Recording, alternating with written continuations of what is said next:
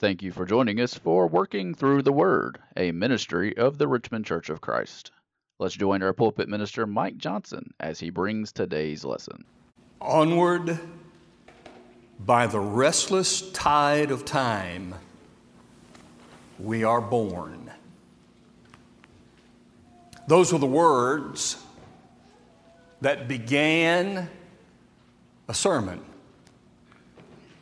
preached in 1910 on this topic What will a man give in exchange for his soul? The sermon was presented by Chet Earnhardt's great grandfather. I was fascinated with it it was handwritten manuscript in the greatest print of the time you can imagine, or script of the time. Beautiful handwriting. The entire manuscript sermon. And I was struck with the idea that what he said in 1910 is just as powerful as we sit here in 2022.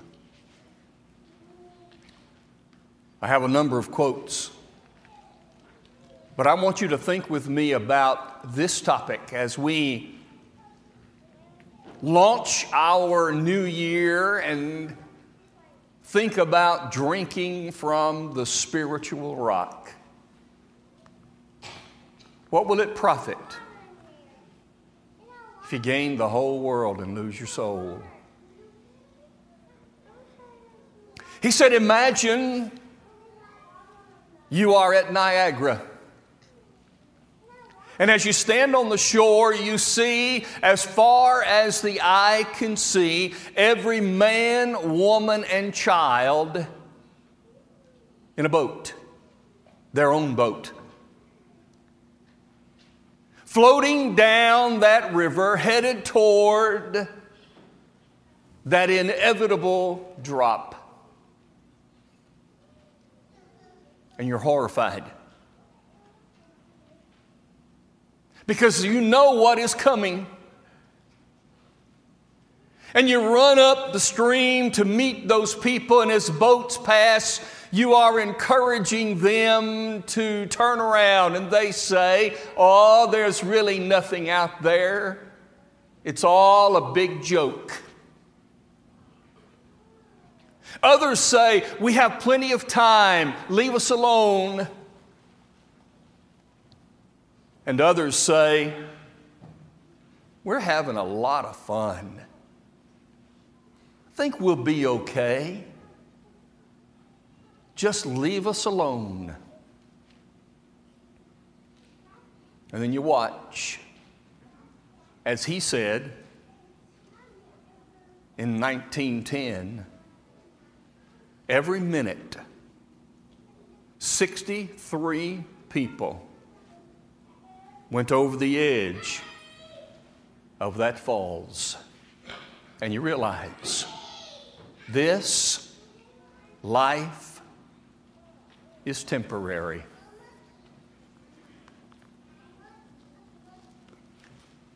Think with me, if you will, what Jesus did in Mark chapter 8. In his sermon, he emphasized some things we're going to talk about in a minute, but notice, if you will, the question that Jesus posed toward the end of this chapter, I think, was timed well based on what happened in the rest of the chapter. The chapter opens there in Mark chapter 8. Jesus was walking around teaching and preaching, and there were many people who followed him. There were multitudes that followed him place to place. On this occasion, he had been preaching and teaching for a while, and it came time to eat. In fact, they had not eaten for three days. Can you imagine sitting and listening to Bible preaching, the things of God for three days without even eating. Jesus had a charisma and a presentation and a word that drew those people in. But now it is time to eat. And what do we have? Well, we have nothing. Send them home. No, it's too far. And he took a small amount of food and miraculously expanded it, grew it, and he fed 4,000 people that day. But those multitudes, even though they had followed him now for three days, their real purpose, he revealed, you're not following me because of what I'm teaching. You're following me because I'm going to feed you. These followers were not true followers. The Pharisees arrived on scene and they said, Why don't you show us a sign that you are who you say you are? They weren't true followers. The signs were apparent, but they didn't see them. This led Jesus to a situation where he had to rebuke his disciples. They left that side of the sea and went to the other side. And Jesus said, Beware of the leaven of the scribes and the Pharisees. And all the disciples thought, Wait a minute, he is upset with us because we didn't bring food to eat. They were following Jesus, but they didn't understand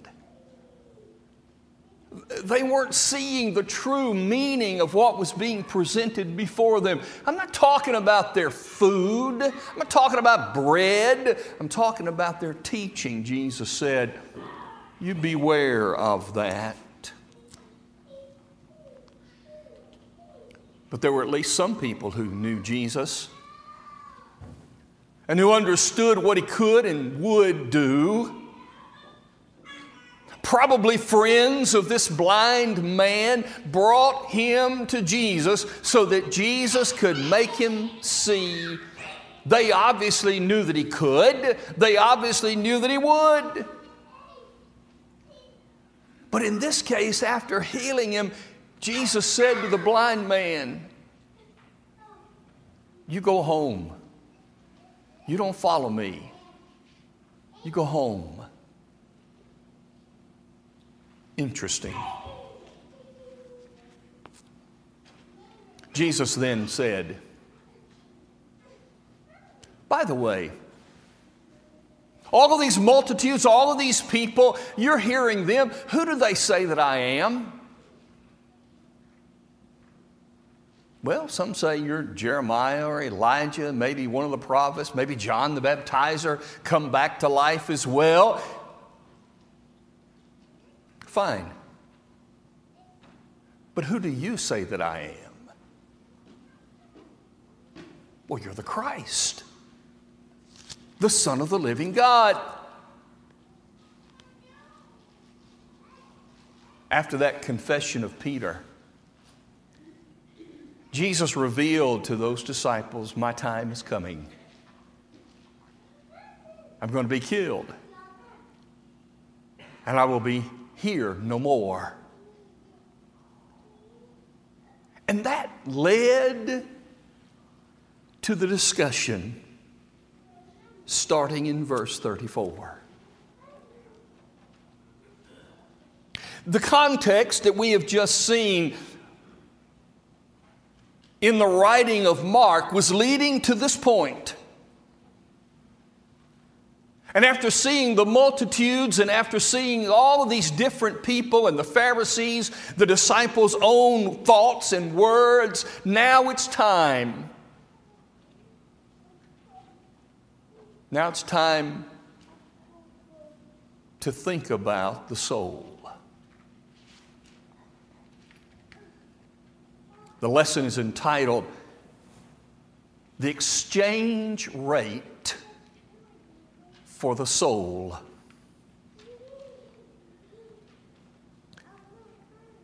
What will a man give in exchange for his soul?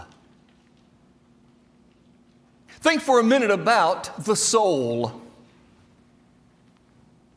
The meat of the sermon that I read was about this point. And he made three really great points, asking his audience to consider the soul. When you think about exchange rate, you're talking about currency from one country to another. And that currency has value based on the country of its origin. This is our money, and this is our value of our money. Jesus is about to discuss uh, exchange rate, but the currency is the soul. Think with me about the value of the soul. The value of the soul is its boundless incapacity. There are no limits to the capacity of the soul. We think about the soul, we're thinking about that which is now enshrined in a physical body. But the soul is not physical. And there are no bounds to its capacity. And he gave these thoughts. One,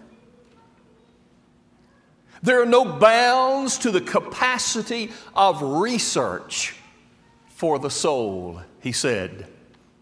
And I quote Climb the summit of the Mount of the Beatitudes, where the blessedness itself has built its tabernacle.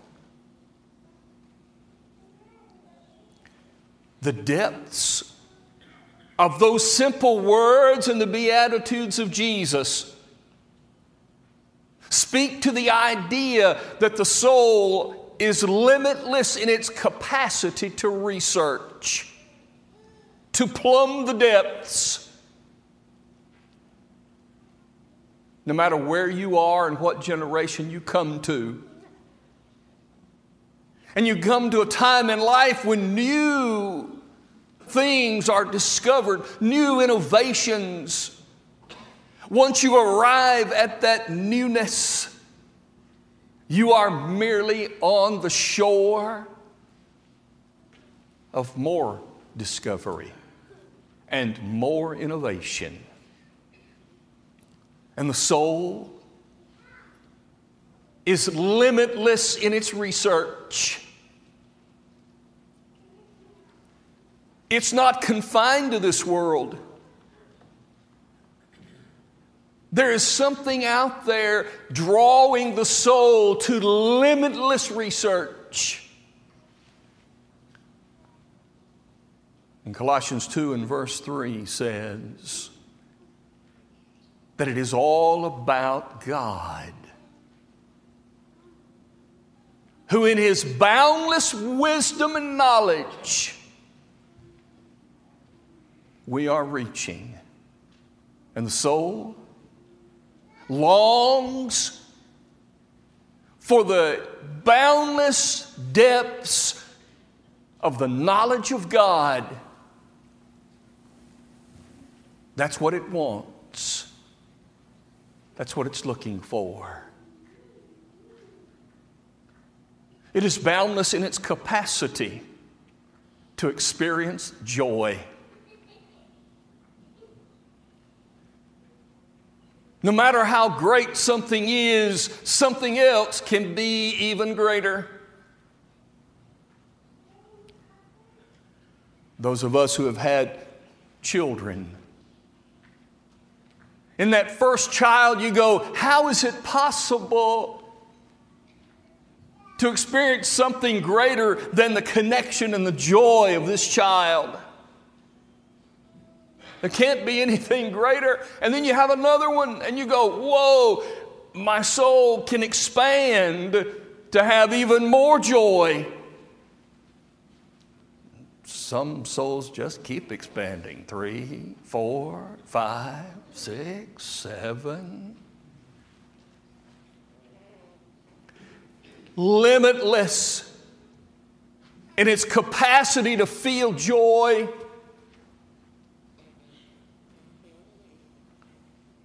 Peter said, We rejoice with joy inexpressible and full of glory.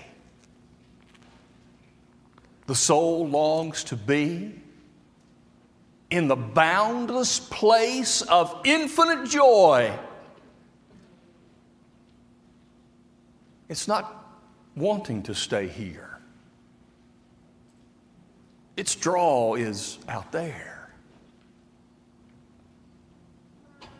But even in this side of things, the soul has the capacity to experience boundless pain.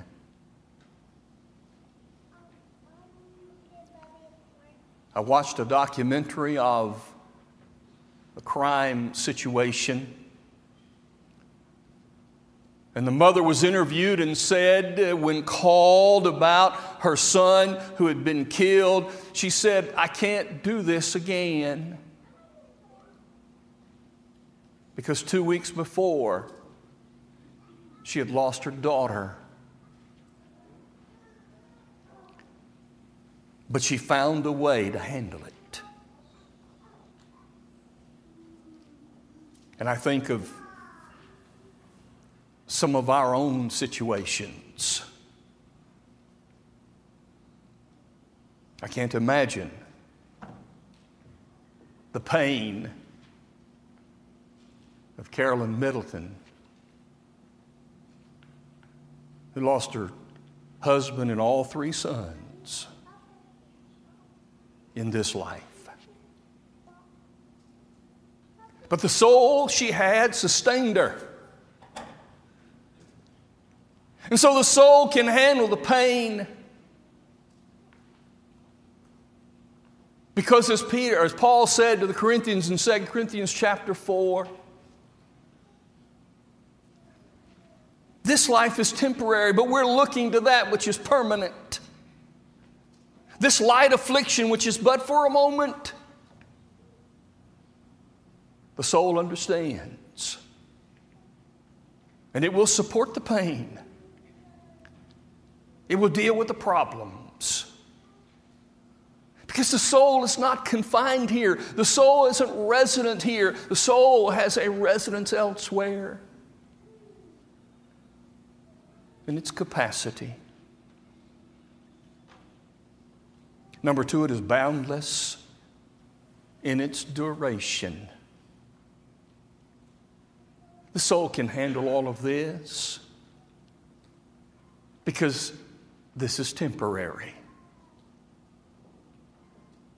But as the Ecclesiastes writer said in chapter 12 and verse 7, then the body will be turned to the dust from which it came, and the spirit, the soul, will return to God who gave it.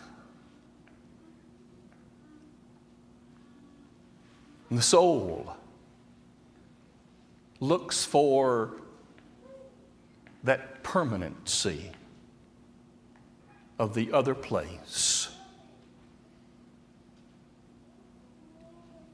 And the soul is boundless in its worth, boundless in its worth.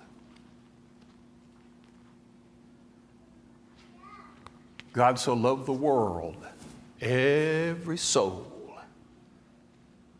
that he gave his only begotten Son, that whoever believes in him should not perish, but have everlasting life. And of that duration, he said, Fathom the eternality of God, and then you can fathom the immortality of the human soul. Multiplied ages do not bear as much relation to eternity as one grain of sand does to the entire bulk of the ages.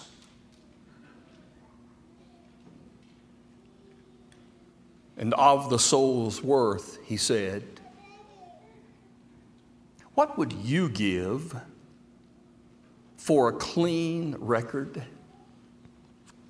and a clear conscience?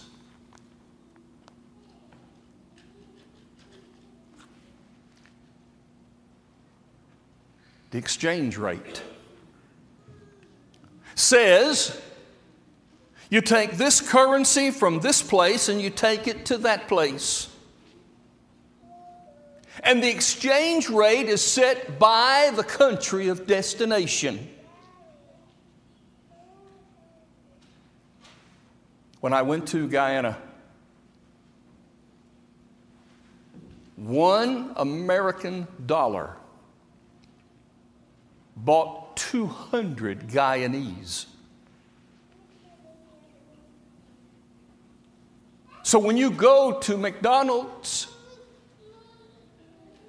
and it costs a thousand, it freaks you out. But that's five dollars American.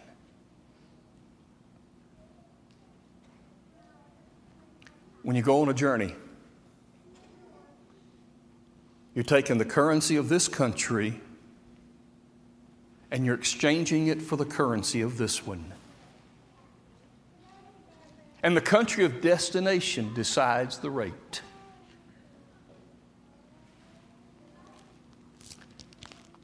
The soul's country of destination has decided the rate of exchange. Whoever desires to come after me, let him deny himself and take up his cross and follow me. For whoever desires to save his life will lose it. But whoever loses his life for my sake in the gospel, the same will save it. The exchange rate's been set. to transfer the currency of the soul from this place of residence to that one costs everything.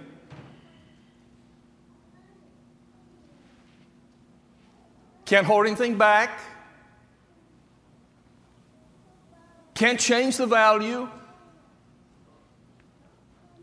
Can't change the rate. But then when I was there,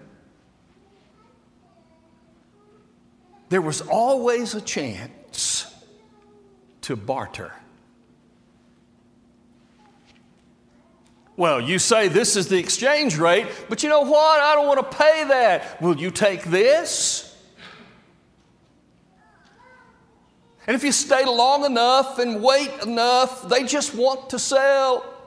And eventually you'll agree upon a price a price from the bartering.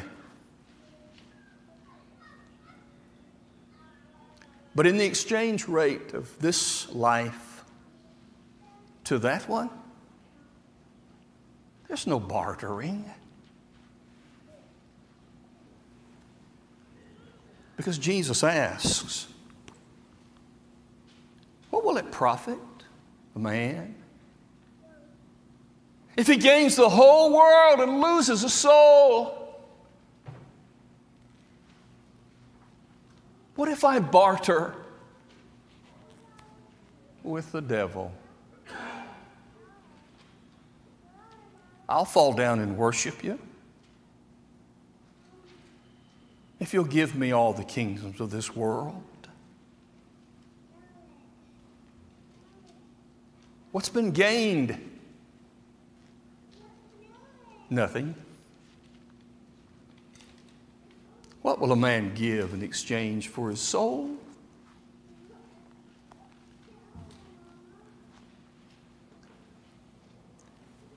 The bartering won't work. When we begin to barter with Jesus, we lose. When we barter with the devil, we lose. Tonight we're going to think about what it means to be ashamed of Jesus. That's the next verse. Maybe Jesus is saying, You barter because you're really ashamed of me. Maybe all these multitudes of people who don't really follow me, they're ashamed of me. What does it mean to be ashamed of Jesus? I want to close with his words. What would you give to hear Jesus say, Come to my kingdom? And then he encouraged his hearers Fly from your life. Fly to your life. His closing words were these When I think that your soul and mine in this brief span of earthly being is plumbing for this immortal flight, I feel like asking, what would you exchange for your soul?